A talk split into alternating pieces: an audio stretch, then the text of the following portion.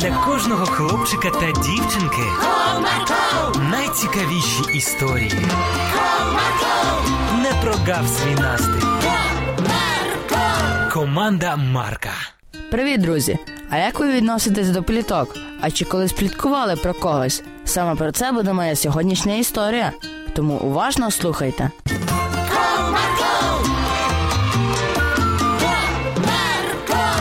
Одного чудового ранку я швиденько зібрався, взяв свій портфельчик та чкурнув до школи. По дорозі я зустрів Толіка з Юрчиком, та ми пішли далі разом. Слухайте, хлопці, а як вам наша новенька? Це ти про Христинку, яку вчора до нас в клас перевели? Так, саме про неї. Ну, мені хтось казав, що вона в минулій школі побила якусь дівчинку. Ого, а мені здалося, що вона ніби спокійна дівчинка. Та то на перший погляд люди говорять інше. А хто казав? Якийсь парубок з сусіднього двору. А звідки він її знає? Та він щось сказав, що вона живе у сусідньому під'їзді. Це якось це дивно. Та що тут дивного? Все зрозуміло. Краще з нею не спілкуватись. Ну так, згоден. Будемо триматись якомога далі. Хлопці, ви що? Ми ж з нею майже не знайомі, а вже такі висновки. Може, вона хороша дівчинка? Треба краще з нею поспілкуватися, ніж слухати всіх підряд.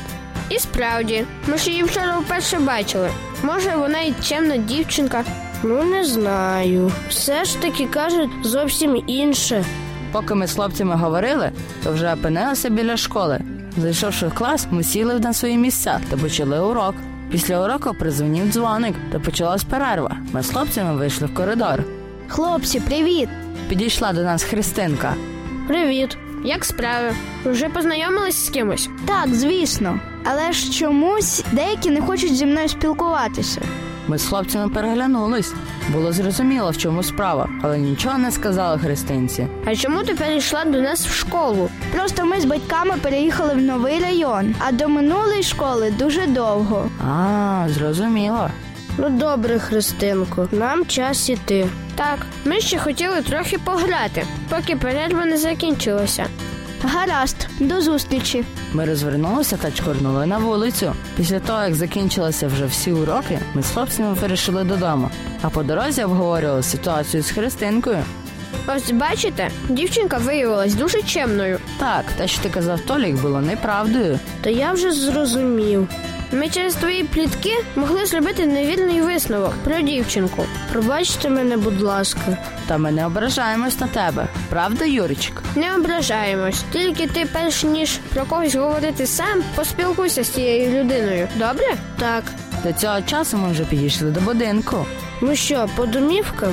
Так, до завтра. До завтра. Бувайте. Ось так хлопці зробили невірний висновок про дівчинку через плітки. Добре, що все вчасно викрилось. Тому завжди перевіряйте інформацію, яку вам кажуть про якусь людину. До зустрічі!